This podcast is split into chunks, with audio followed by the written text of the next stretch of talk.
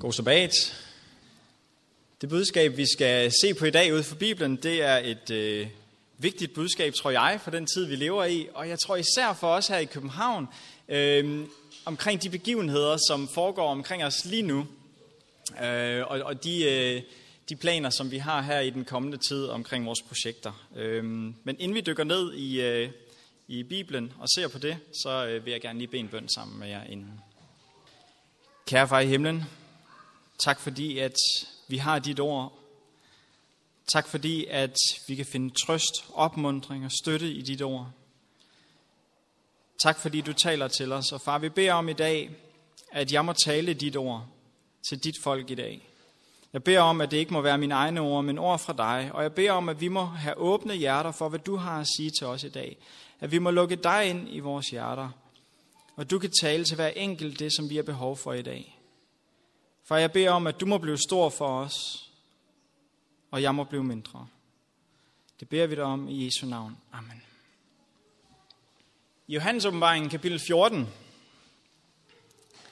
der har vi de tre engles budskaber. De tre engles budskaber er jo nærmest blevet en identitetstekst for os som adventister. Det er et, det sidste budskab, som det er, at Guds folk i endetiden skal give til verden. Og det er noget, som vi virkelig identificerer os med. Og lige efter de tre engles budskaber, så har vi fra vers 14 af, hvor der er, vi får billedet af, at en menneskesøn med en guldkrone på hovedet og med et skarpt sejl i hånden kommer på en hvid sky. Det er Jesu genkomst, vi har her. Vi har menneskesønnen Jesus, som konger, kommer med en krone på hovedet, som kongernes konge og herrenes herre, for at hente os. Og han har en sejl i hånden, og der står, at han, som sad på skyen i vers 16, svang sit sejl over jorden, og jorden blev høstet. Og der står lige ovenover i vers 15, fordi jordens høst er tjenlig. Jordens høst er tjenlig.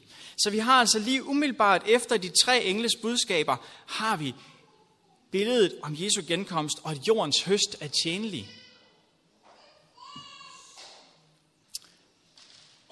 De tror ikke kun på, at de tre engles budskaber skal forkyndes lige inden Jesus kommer igen. Men vi tror faktisk også på, at de tre engles budskaber har spiller en vigtig rolle i, at Jesus kommer igen umiddelbart efter. Vi har tekster i Bibelen, som klart og tydeligt taler til os, at vi kan have en del i at være med til at fremskynde Guds dags komme. Og vi har Jesus, der siger, at når evangeliet om riget er prædiket for alle folkeslag, så skal enden komme. Så kan vi hurtigt blive enige om ud for den her ministudie her, at budskabet, der bliver givet fra Guds folk i den sidste tid, har en vigtig betydning for os her, der lever lige før Jesus kommer igen. Ja?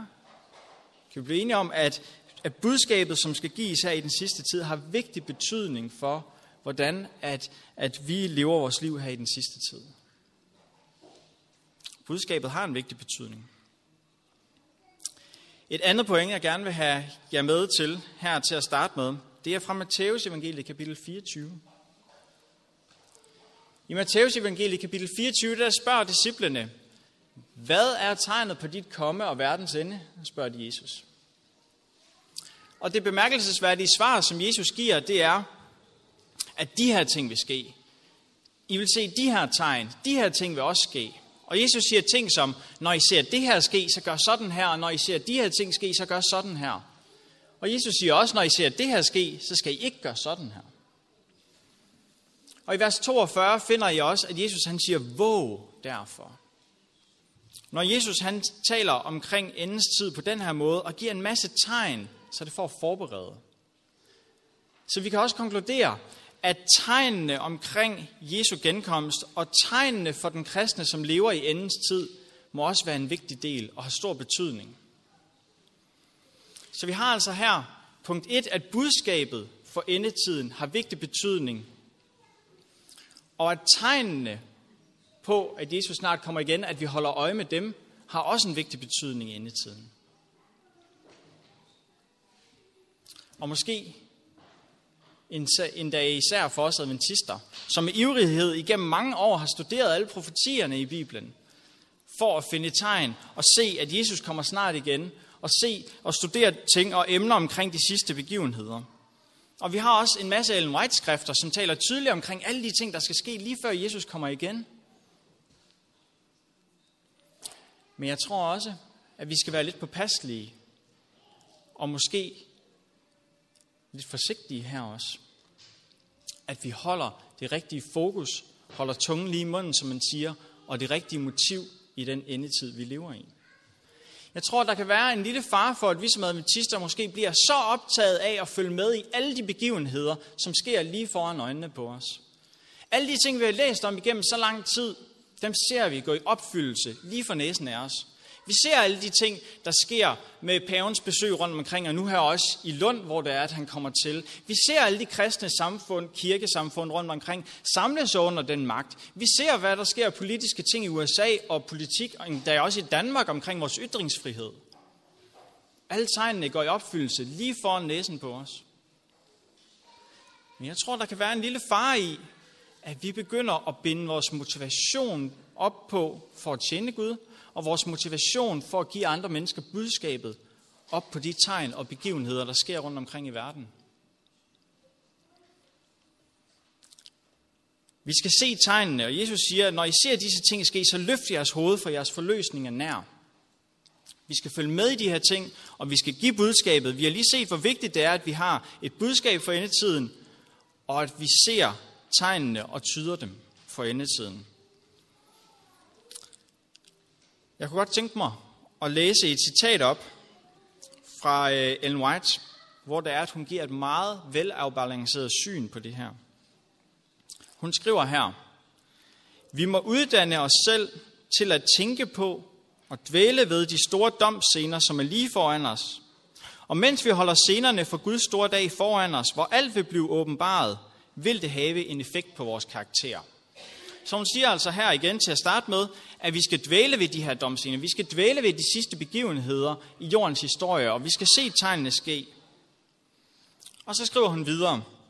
En broder sagde til mig, Søster White, tror du Herren kommer inden for de næste 10 år? Hvilken forskel ville det gøre for dig, om han kom inden for to, fire eller ti år, spurgte jeg. Han svarede, jeg tror, jeg ville gøre nogle ting anderledes, end jeg gør nu, hvis jeg vidste, at Herren kom inden for de næste 10 år. Hvad ville du gøre, spurgte jeg. Jeg ville sælge min jord og begynde at studere Guds ord og prøve at advare folk og få dem til at forberede sig til Herrens genkomst. Og jeg ville trylle Gud om, at jeg måtte være reddet til at møde ham. Så sagde jeg, hvis du vidste, at Herren ikke kom igen inden for de næste 20 år, vil du da leve anderledes? Det tror jeg, at jeg ville, sagde han. Så læg mærke til, hvad hun siger bagefter her. Hvor var det selvisk, at han ville leve hans liv anderledes, hvis han vidste, at Herren kom inden for de næste 10 år. Enoch vandrede med Gud i 300 år. Dette er en lektie for os at lære, at vi skal vandre med Gud hver dag, og vi er ikke sikre, uden at vi venter og våger. Det her velafbalancerede syn, som Ellen White hun, hun, hun fortæller om igennem den her samtale, at vi skal være opmærksomme på endetidsbegivenhederne. Vi skal se tegnene omkring os og dvæle ved dem. Men hun siger også klart og tydeligt, at det, om der var 2, 4, 10 eller 20 år til Jesu genkomst, var ikke det, der havde afgørende betydning for, om manden skulle forberede sig på, at Jesus kom igen, og være med til at give advarselsbudskabet til andre mennesker. Han skulle altså ikke hænge hans forståelse af, hvor snart Jesus kom igen, eller endetidens tegn. Han skulle ikke binde hans liv op på det, men hans vandring med Gud. Hun siger, hvor var det selvisk, at han ville leve hans liv anderledes. Vi skal vandre med Gud hver en dag, var hendes point. Så jeg tror, der ligger en vigtig lektie for os, at vi har et velafbalanceret syn her. At vi hænger vores tro og tillid op på, at vi har en vandring med Gud, og ikke på, hvad mennesker gør ude i verden, og de tegn, vi ser omkring os. Prøv at gå med mig til Matteus evangeliet, kapitel 25.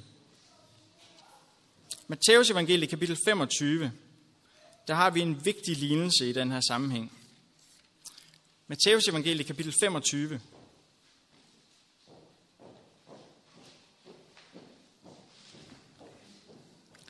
Det er lignelsen om de ti brudepiger. Vi skal lige læse den sammen. Jesus siger her, der skal himmeriget ligne ti brudepiger, som tog deres lamper og gik ud for at møde brudgommen. Fem af dem var tåbelige, og fem var kloge. De tåbelige tog deres lamper med, men ikke olie. De kloge tog både deres lamper med og olie i deres kander. Da brudgommen lod vente på sig, blev de alle sammen døsige og faldt i søvn. Ved midnatstid lød råbet, brudgommen kommer, gå ud og mød ham. Der vågnede alle pigerne og gjorde deres lamper i stand. Og de tåbelige sagde til de kloge, giv os noget af jeres olie, for vores lamper går ud. Men de kloge svarede, nej, der er ikke nok til både os og jer. Gå hellere hen til købmanden og køb selv. Men da de var gået hen for at købe, kom brudgommen. Og de, der var redde, gik med ham ind i bryllupssalen, og døren blev lukket. Siden kom også de andre piger og sagde, Herre, herre, luk os ind.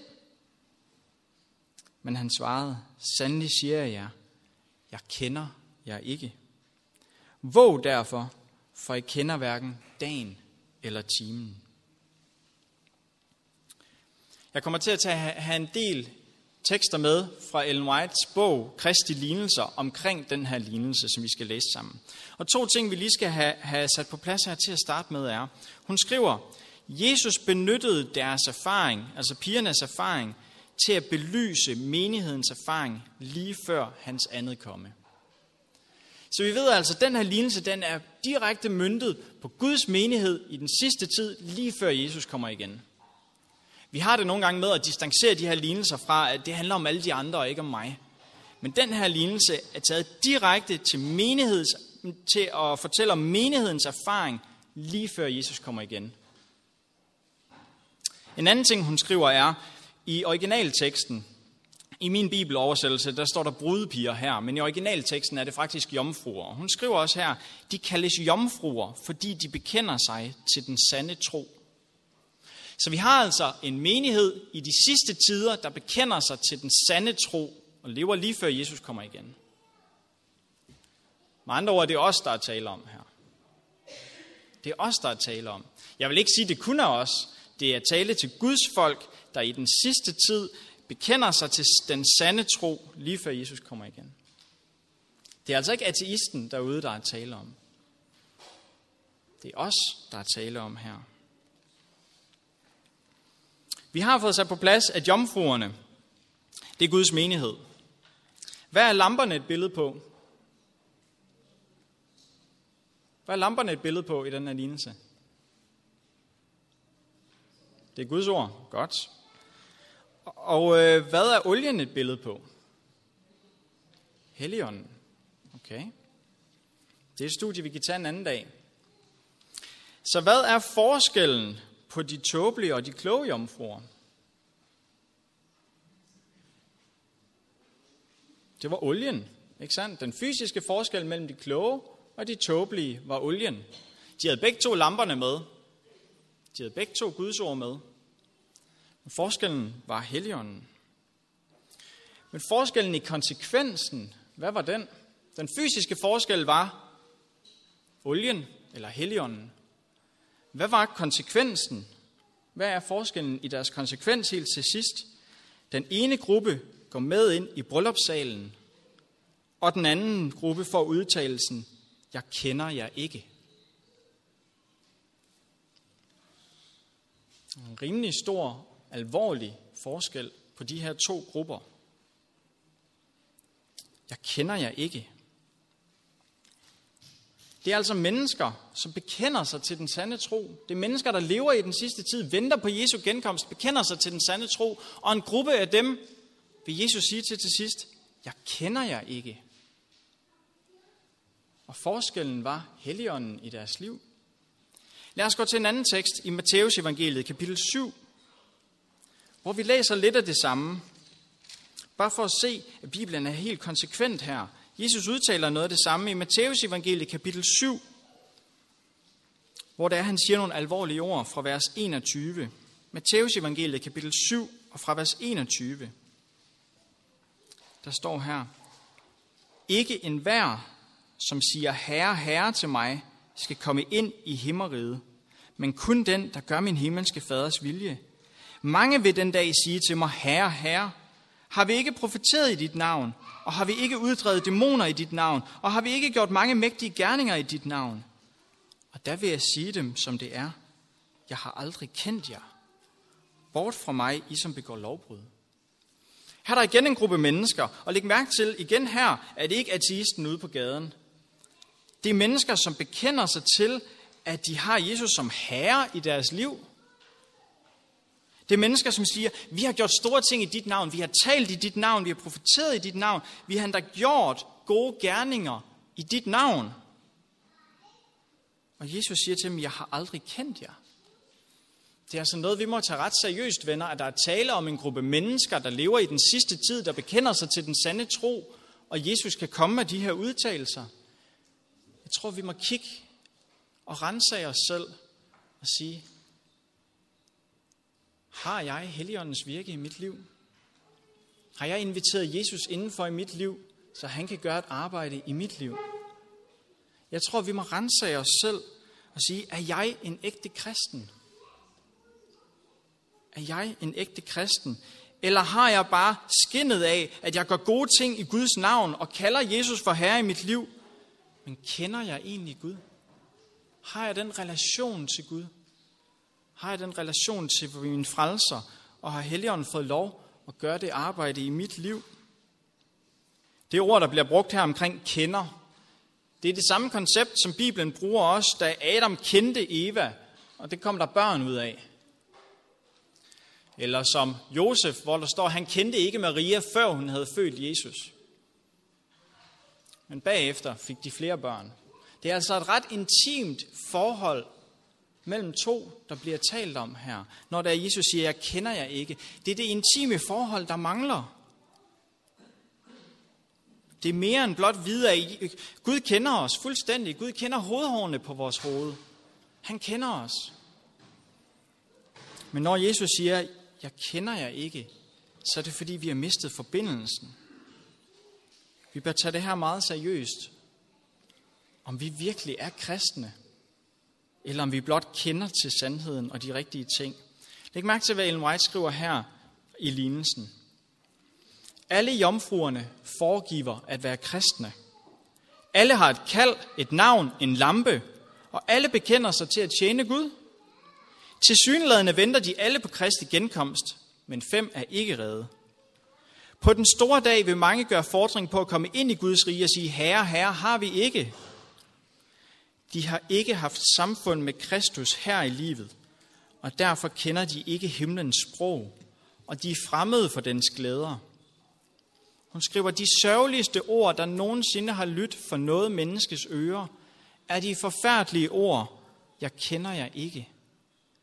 Helligåndens samfund, som du har ringeagtet, var det eneste, der kunne gøre dig skikket til at være sammen med den glade skare ved bryllupsfesten. Vi kan ikke blive reddet til at møde Herren ved at tage vores tomme lamper og prøve at få dem fyldt, når vi vågner og hører råbet, se brudgommen er der.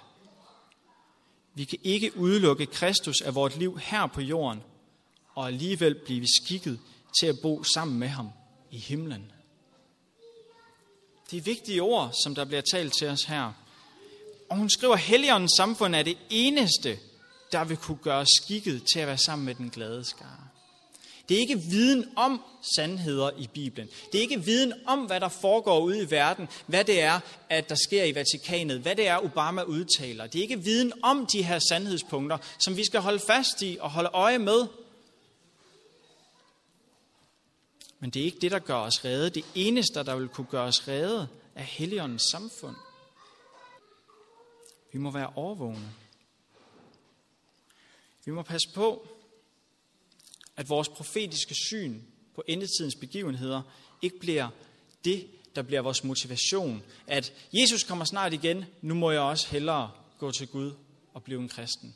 Jesus kommer snart igen, vi har også et budskab, vi må hellere forkynde det for dem herude, fordi det ved vi, det skal vi gøre i de sidste tider. Hvad er vores motiv? Hvad er vores motivation? Hvad er det, der driver det hele? De tåbelige jomfruer ville have noget olie af de kloge. Men det kan lære os i hvert fald to ting. Det ene er, at de kunne ikke give heligånden videre til andre. De kunne ikke give olien videre til de andre. Vi må selv gå til Gud. Vi kan ikke give vores egen erfaring videre til andre, og andre kan blive frelst på vores erfaring. Sådan virker det ikke. Vi må selv have vores vandring med Jesus og vores erfaring med Gud. Den anden ting er, at de tåbelige omfruer, de vil gerne se ud, som om de havde det hele i orden. De vil gerne have noget olie fra de kloge, så det så ud som om, at de også havde styr på det, at deres lampe også brændte, når det var brudgommen kom. De vidste godt, de kunne ikke stå der med en lampe, der var slukket. De ville gerne se ud, som om de også havde styr på det. Ikke sandt? Lad os prøve at gå til Matteus evangeliet, kapitel 23. Og så kan vi læse lidt om, hvad det er, Jesus han siger til mennesker, som gerne vil se ud som om, at de havde tingene i orden, selvom de ikke havde det. I Matteus evangeliet kapitel 23, og vi skal læse fra vers 27 af, hvor der er, han taler til de skriftkloge og farisæerne.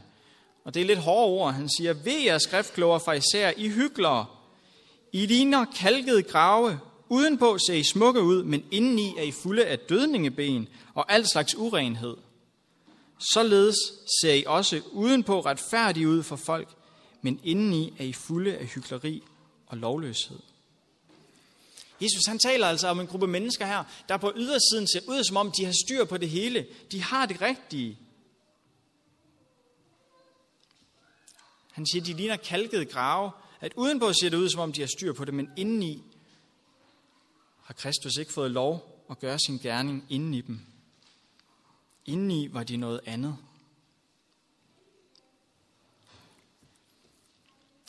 Ellen White siger her, men intet menneske kan lade andre fordele i det, som han ikke selv har modtaget. I Guds gerning kan mennesket ikke skabe noget selv. Intet mennesker kan ved egne bestræbelser gøre sig selv til en lysbærer for Gud. Vi skal være lysbærere for Gud. Guds ord skal have lov til at skinne. Vi skal bære lyset frem. Men vi kan ikke selv producere vores flamme. Det må komme fra Helligåndens virken i vores liv dagligt. Jesus siger et andet sted til farisæerne i Johannes 5, hvor der han siger, Guds kærlighed er ikke i jer.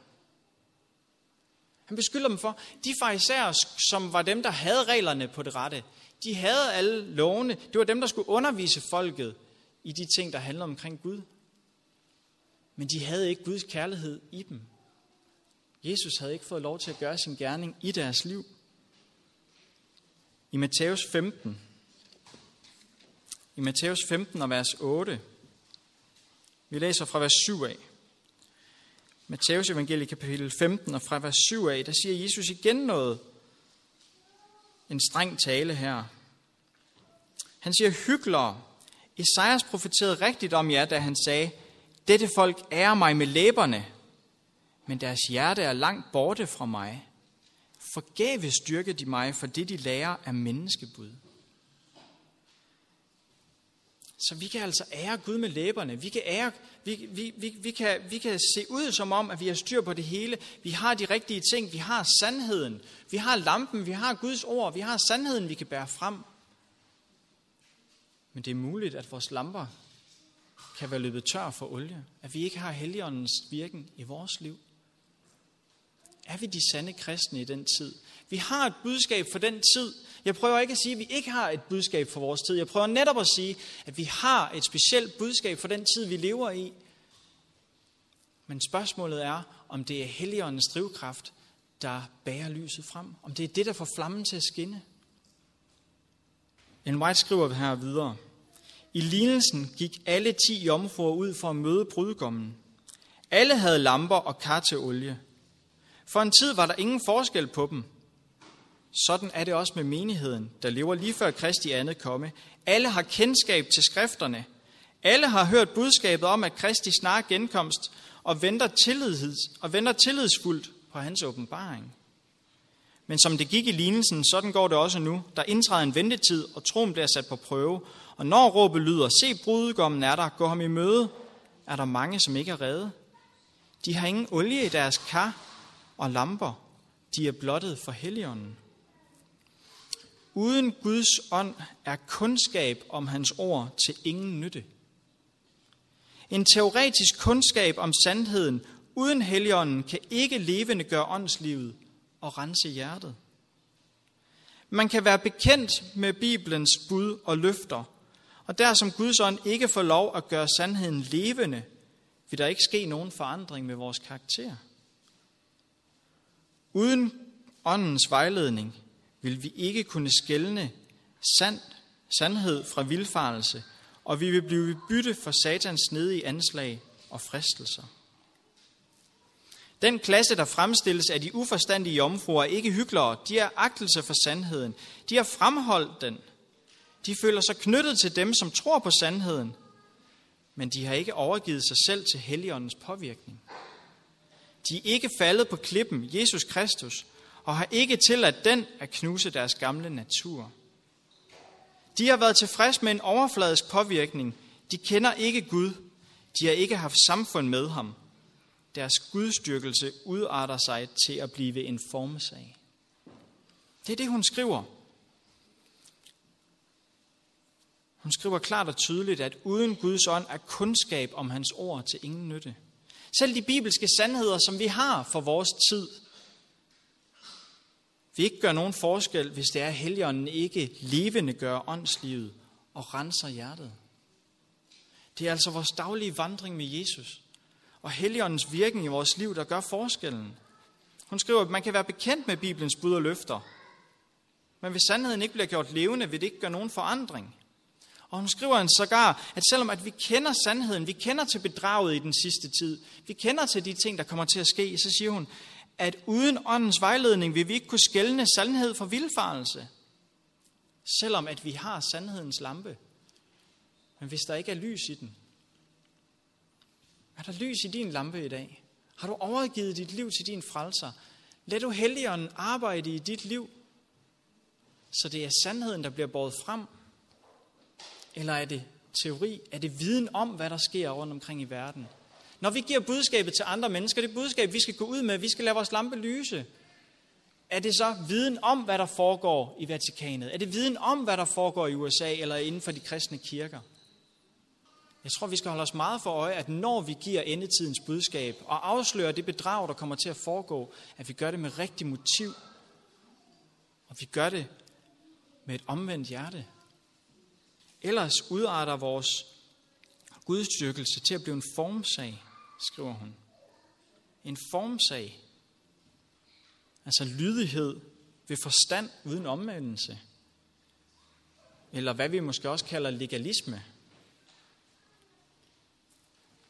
Guds endetidsfolk. Vi har to karakteristika for åbenbaringens bog. Det er dem, der holder fast ved Guds bud og troen på Jesus. De har begge ting her. De holder Guds bud, og de har troen på Jesus. Det er karakteristikaene for dem, der lever i den sidste tid. Og vi ved, at Jesus han byder os, at hvis vi skal holde hans bud, så siger han i Johannes 14, i Johannes evangelie kapitel 14, der siger Jesus, i vers 15, elsker I mig, så hold mine bud. Det er kærligheden til Jesus, der ligger til grund for det. Det er kærligheden til Kristus, der ligger til grund for det. Jesus vil ikke bede os om noget, som han ikke også vil sætte os i stand til at gøre. Men det er kærligheden, der er motivet bag.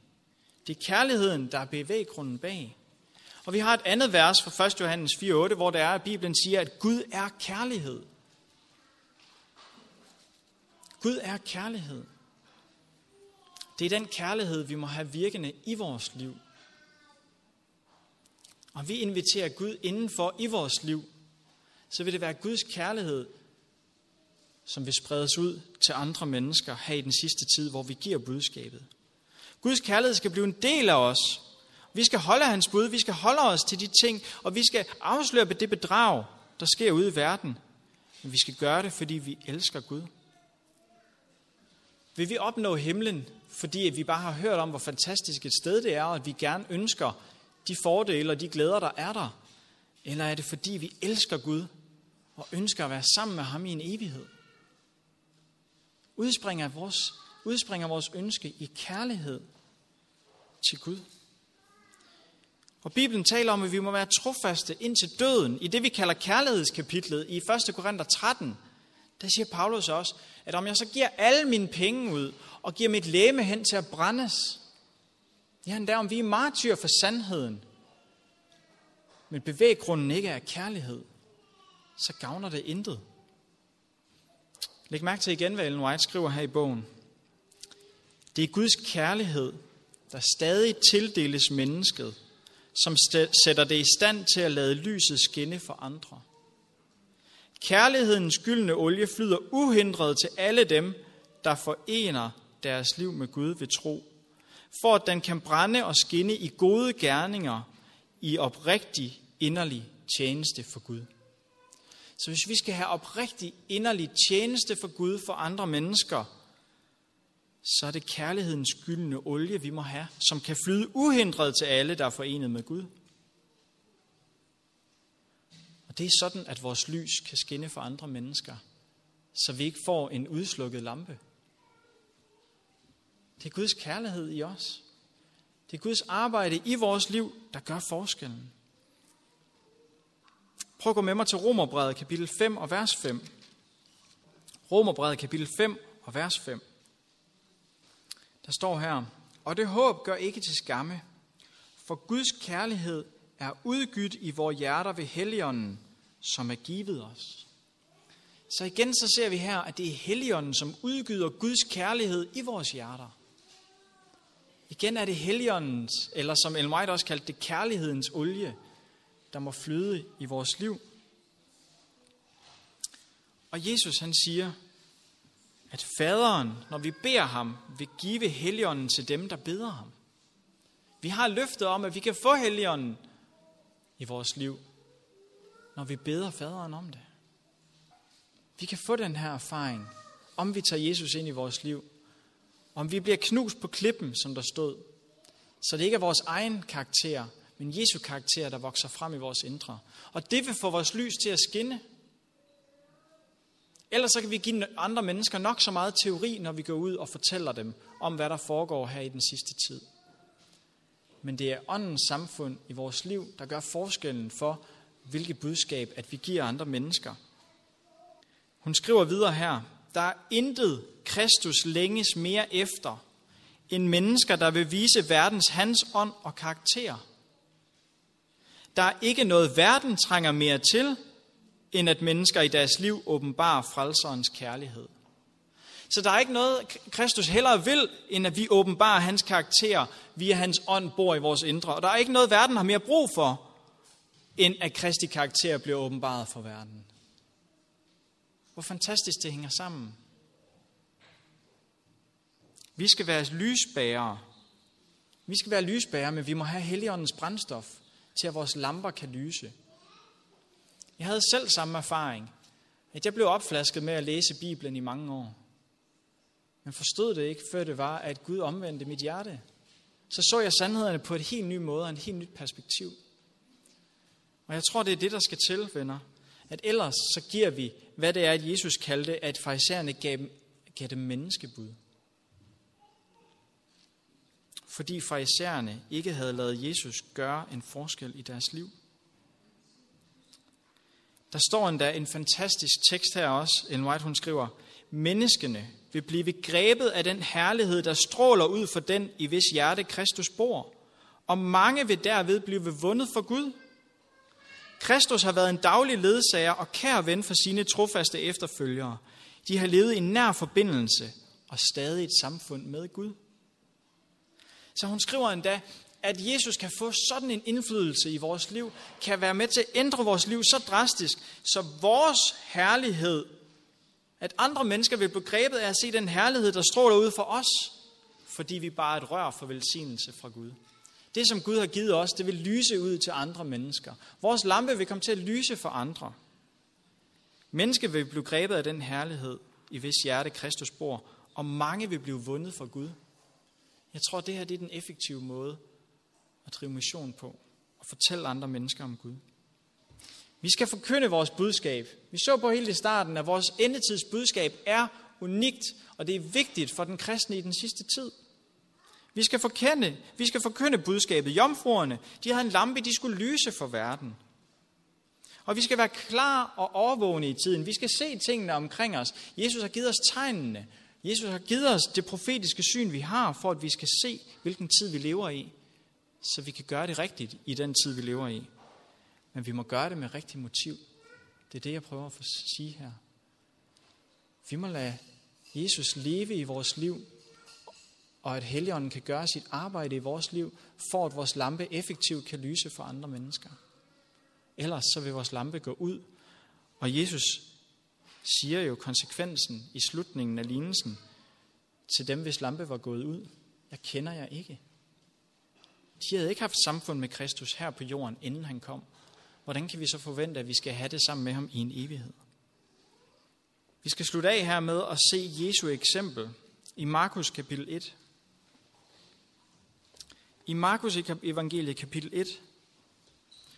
Husk på, at Jesus han sagde, at i mig selv kan jeg intet gøre. Jesus havde den forbindelse med hans far i himlen. At han var fuldstændig afhængig af hans far i himlen. Og prøv at se, hvad det er, Jesus han prædiker, når det er, at han her i Markus evangeliet, kapitel 1, og vi skal bare læse vers 15. Han siger, tiden er inde, Guds rige er kommet nær, omvend jer og tro på evangeliet. Det var det, Jesus han gik ud og prædikede til at starte med. Han siger, tiden er inde. Jesus så tidernes tegn for den tid, han levede i. Han prædikede ud fra den tid, han levede i, og de ting, der skete omkring, og profetierne omkring den tid, han var i. Jesus er vores eksempel. Og han siger, omvend jer og tro på evangeliet. Det evige evangelium skal vi også forkynde her i den sidste tid. Men vi skal gøre det med det rigtige motiv og den rigtige bevæggrund bag. Ellers så går vores lampe ud, og vi vil være en slukket lampe for verden. I stedet for en lysbærer, som vi er kaldet til. Vi har et helt unikt budskab for den sidste tid. Vi er dem, der bekender os til sandheden i den sidste tid, lige før Jesus kommer igen. Må vores lampe skinne for alle i hele verden, så andre mennesker kan se det lys og den kærlighedsolie, som strømmer til os fra Gud, fordi vi har samfund med Gud, og Jesus gør en forskel i vores liv. Lad det ikke være et tomt evangelium, hvor det er, at vi er på ydersiden, ser det hele fint ud, som om vi kender alle sandheden. Vi ved, hvad der vil ske. Vi kender bedraget, men vi alligevel går fortabt, fordi vi ikke havde Helligåndens indvirkning i vores liv og havde overgivet vores liv til Gud.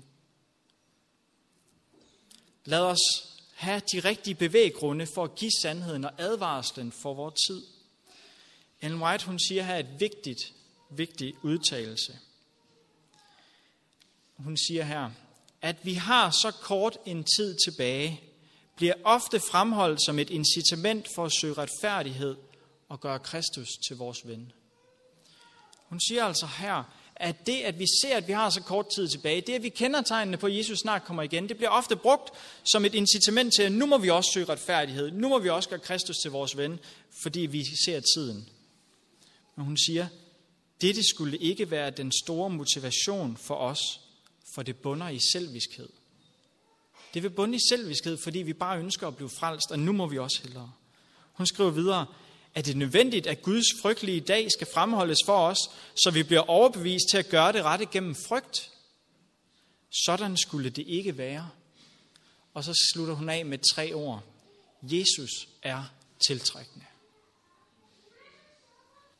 Venner, jeg tror, at når vi har et helt unikt budskab for den tid, vi lever i, og vi ser tegnene omkring os, vi kender til tegnene, vi har viden, Lad os ikke gå galt i byen her. Lad os se Jesus og hvad han har gjort for os. Og lad os blive tiltrukket af ham. Lad os leve dagligt sammen med ham. Lad os lade Helligånden arbejde i os og gøre den gerning, så vi kan være lysbærere for Gud. Lad os give budskabet. Lad os give advarslen, men med det rigtige motiv. Lad os fortælle om, hvad Gud han har af planer at gøre igennem sit folk. Og ikke kun, hvad det er, paven har planer. Lad os give et budskab, hvor det er, vores lampe lyser for verden. Og jeg vil slutte af med den kendte tekst, vi alle sammen kender. Den kendte tekst fra Johannes evangeliet, fra skriftslæsningen. Johannes evangeliet, kapitel 17. Det er mit håb i dag, at du vil overgive dig til Gud, og at vi alle sammen sammen må overgive os hver en dag inderligt, og lade Helligåndens arbejde foregå ind i vores liv, så vi må kunne skinne effektivt med vores lamper i den sidste tid. At Jesus, han vil kunne kendes ved os. At vi må kende Jesus, og han må kende os. Johannes evangelie kapitel 17, og vi skal læse vers 3, hvor Jesus siger, og dette er det evige liv, at de kender dig, den eneste sande Gud, og ham, du har udsendt, Jesus Kristus. Lad os alle sammen i dag, jeg håber, du vil tage beslutningen sammen med mig, for at vi må overgive vores liv til Gud endnu mere. Hver en dag, så vores lampe ikke må være en slukket lampe, når Jesus kommer igen. Men vi må kunne skinne for andre mennesker med det rigtige motiv og det rigtige budskab for den tid, vi lever i. Lad os bede sammen. Kære far i himlen. Tak for budskabet til os om de ti omfruer. Tak fordi at du advarede os om, hvordan at menigheden i den sidste tid vil være. Far i himlen, jeg beder så inderligt om, at vi må være blandt de fem kloge jomfruer, som er reddet, når du kommer igen. Hvor det er, at vi har levet hver en dag med Kristus som vores daglige ledsager og ven, og med Helligåndens arbejde i vores liv. Jeg beder om, at du må forvandle vores liv, du må forvandle vores karakter, så vi kan lyse for andre mennesker. Jeg beder om, at den kærlighed, som kun du kan give os, må lyse til andre mennesker. Og jeg beder om, at vi må kunne give det sandhedsbudskab, som du har givet os et ansvar for at give ud til verden. At vi må gøre det trofast. Jeg beder om, at du må give os visdom dertil. Jeg beder om, at vi må have en levende forbindelse sammen med dig hver en dag. Og tak fordi, at du ønsker at være vores frelser, vores ven, men du samtidig er vores Gud. Jeg beder om, at du må være herre i vores liv hver en dag. Det beder vi i Jesu navn. Amen.